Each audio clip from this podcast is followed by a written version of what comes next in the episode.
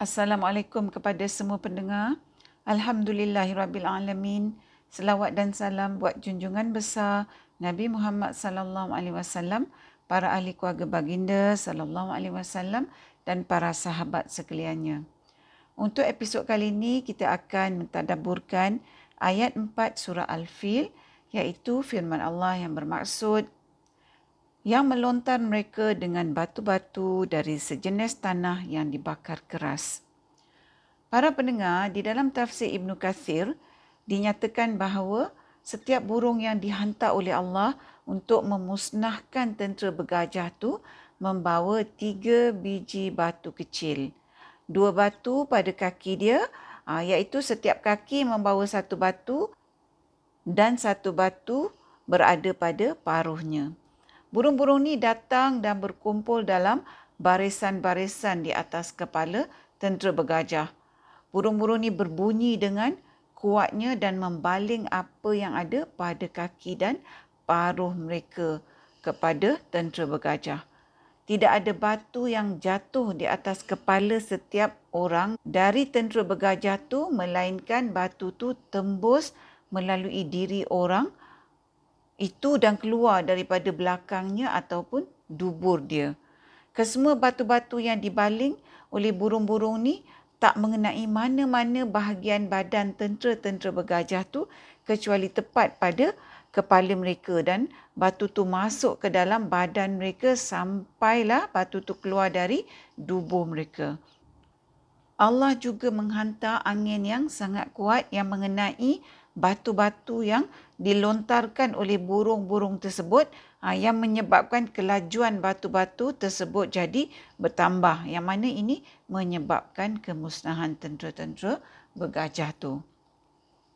Para pendengar dari huraian Ibnu Kathir bagi ayat 4 ni dalam surah Al-Fil kalau kita bayangkan batu-batu yang keras dan dibakar tu menjunam dengan laju pada kepala tentera bergajah sampai tembus ke dalam otak mereka.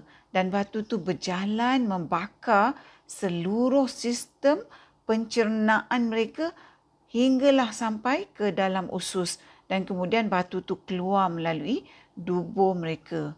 Maka para pendengar sudah tentulah ini merupakan satu azab yang pedih iaitu kematian yang melalui proses azab secara perlahan-lahan dari otak sampailah ke dubur terbakar apabila batu yang panas tu melalui sistem tubuh tentera bergajah tu. Para pendengar, kalau kita fikirkannya, kalau mengikut logik akal manusia lah, bahawa macam mana semua burung yang menyerang tentera bergajah tu, setiap satunya boleh baling setiap batu tepat mengenai kepala setiap tentera bergajah. Hakikatnya para pendengar itulah kuasa Allah yang menentukan apa yang dia kehendaki. Samalah ya seperti Allah memberi kebolehan pada haiwan membuat sarang dia mengikut reka bentuk yang begitu unik, begitu konsisten, begitu tepat ukuran dia. Ha, contohnya macam sarang anak-anak, sarang labah, uh, sarang lebah dan sebagainya. Semua haiwan dalam contoh ni uh, tak pernah pun pergi sekolah, tak pernah pun masuk uh, institusi pengajian tinggi untuk belajar architecture, macam mana nak buat rumah, macam mana nak design, macam mana nak ukur. Tapi Allah lah yang mengajarkan makhluk-makhluk Allah ni melakukan kemahiran yang menakjubkan. Uh, yang hanya boleh dilakukan oleh manusia kalau manusia tu mempunyai pengetahuan yang mereka perolehi melalui proses pembelajaran. Begitulah para pendengar, Allah menunjukkan kekuasaannya yang mana kita sebagai hamba mestilah mengakui kekuasaan Allah yang tak ada siapa pun boleh tandingi. Para pendengar, berbalik pada burung-burung yang melontarkan batu pada tentera bergajah tu.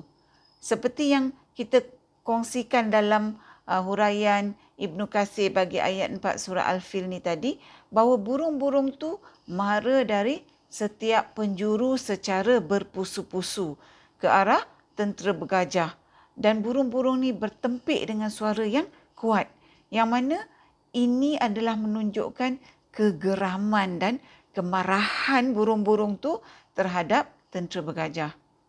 Jadi maknanya para pendengar, burung-burung ni melemparkan batu pada tentera bergajah tu dalam keadaan yang sangat marah.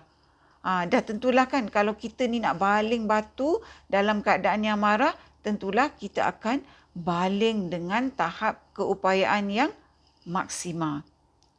Para pendengar, keadaan ini menunjukkan bahawa apabila Allah Subhanahu Wa Taala tu murka kepada ciptaan yang menentangnya, maka seluruh makhluknya yang lain juga jadi murka kepada ciptaan tersebut. Jadi alangkah ruginya ya apabila seseorang tu mendapat kemurkaan Allah. Kerana dia juga akan mendapat kemarahan dari semua makhluk yang taat kepada Allah. Iaitu dalam konteks tadabbur kita ni, orang-orang yang membuat perancangan jahat yang mendapat kemurkaan Allah. Disebabkan perbuatan jahat yang dia lakukan tu adalah merupakan perbuatan yang mencabar atau melawan perintah Allah. Para pendengar, selama hari ini bila saya baca atau saya dengar surah Al-Fil ni, saya cuma bayangkan gambaran yang begitu ringkas iaitu burung yang uh, membawa batu dan membalingnya kepada sekumpulan manusia. Tapi selepas saya baca tafsir Ibn Qasir bagi ayat 4 surah Al-Fil ni dan setelah saya tadaburkan ayat-ayat uh, sebelumnya dalam surah Al-Fil ni, saya seolah-olahnya dapat membayangkan bagaimana keadaan peristiwa kemusnahan tentera bergajah yang diserang oleh burung-burung kecil. Yang seperti mana kita tadaburkan dalam episod-episod sebelumnya, sesetengah dari burung ni berwarna hijau yang keluar daripada laut. Dan burung-burung ni mempunyai kepala seperti kepala haiwan pemangsa. Dan kaki dia tu berkuku seperti tapak kaki anjing. Dan sesetengah burung lainnya berwarna hitam. Yang mana kesemua burung-burung ni datang berpusu-pusu dari segala arah di udara mengerumuni tentera bergajah dengan membawa tiga biji batu dari sejenis tanah yang dibakar keras. Dan burung-burung ni kesemuanya bertempik dengan kuat yang menunjukkan kemarahan mereka macam kita kata tadi sambil mereka melemparkan batu-batu yang mereka bawa tu ke arah tentera bergajah. Kemudian apabila batu-batu ni mengenai kepala tentera bergajah tu, mereka pun menjerit kesakitan. Ha, sudah tentulah uh, mereka menjerit kesakitan yang amat sangat dan sudah tentulah suara jeritan kesakitan tu para mendengar saya bayangkan begitu menakutkan yang menanggung azab pembalasan Allah dan mati dalam jeritan kesakitan yang tak terhingga. Sudah tentulah para pendengar kita tak mahu berada dalam keadaan tentera bergajah yang diazab disebabkan perbuatan jahat mereka sendiri. Jadi Allah suruh kita ambil iktibar supaya kita ni tak melakukan perbuatan merancang perkara yang jahat seperti mana yang dilakukan oleh tentera bergajah macam yang kita dah tadaburkan sebelumnya. Para pendengar dengan kefahaman tentang surah Al-Fil ni, apabila saya membaca atau saya dengar surah Al-Fil ni, maka ia membantu saya untuk membaca surah ni dari hati yang lebih memahami berbanding dari keadaan saya sebelumnya. Ha, yang mana saya tak memahami surah ni saya hanya memahami surah Al-Fil ni pada tahap yang amat cetek yang mana saya tak dapat membuat perhubungan dengan surah Al-Fil ni secara yang sepatutnya. Jadi kalau saya baca surah Al-Fil ni dalam solat dengan kefahaman ni mudah-mudahan ianya dapat menambahkan perhubungan saya dengan Allah melalui solat iaitu bila saya memahami hakikat ayat-ayat Quran yang saya baca dalam solat. Para pendengar secara jujurnya setelah saya mentadaburkan Quran iaitu merenungnya secara mendalam dan membuat perhubungan dengannya barulah saya faham mengapa kita lihat sesetengah individu tu mengalirkan air mata ya apabila mereka baca ayat-ayat Quran. Tak kiralah sama ada di luar ataupun di dalam solat. Mereka mengalirkan air mata sebab mereka tu baca dengan kefahaman dari hati mereka. Para pendengar, surah seperti surah Al-Fil ni, ianya adalah merupakan surah yang memberikan amaran, yang menceritakan azab bagi perbuatan menentang perintah Allah. Tapi kalau kita tak faham hakikat surah Al-Fil ni, dan oleh itu kita tak ada perhubungan dengan surah ni, sudah tentulah kita tak akan rasa apa-apa bila kita baca ataupun kita dengar surah Al-Fil ni dibacakan. Para pendengar, saya berdoa kepada Allah mudah-mudahan Allah jadikan kita semua orang-orang yang taat padanya, yang tak melakukan apa saja yang melawan uh, perintah Allah, yang mencabar Allah. Dan mudah-mudahan Allah jadikan kita di kalangan orang-orang yang merenungkan ayat-ayat Al-Quran sehingga kita ni dapat membuat perhubungan dengan ayat-ayat Allah yang mana manfaat dari perhubungan ni adalah untuk diri kita sendiri sebenarnya. Para pendengar yang dikasihi, sehingga di sini dahulu perkongsian kita buat kali ini. Moga Allah berikan kita kesempatan untuk sama-sama meneruskan tadabbur kita dalam episod yang seterusnya insya-Allah. Assalamualaikum.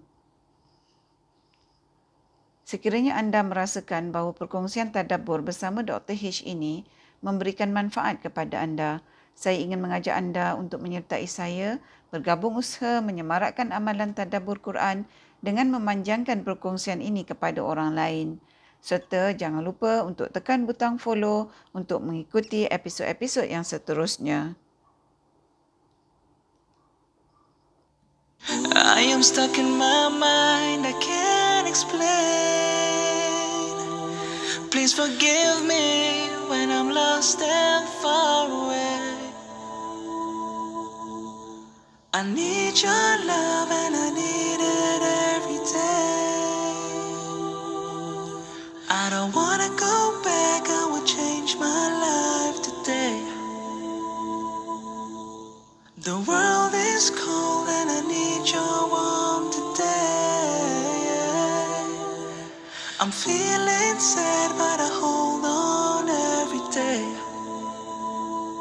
I think I'm falling down, down, down, down. I think I'm falling down, down, down. I think I'm falling down, down, down, down. I hope you hear me. I hope you catch me when I fall.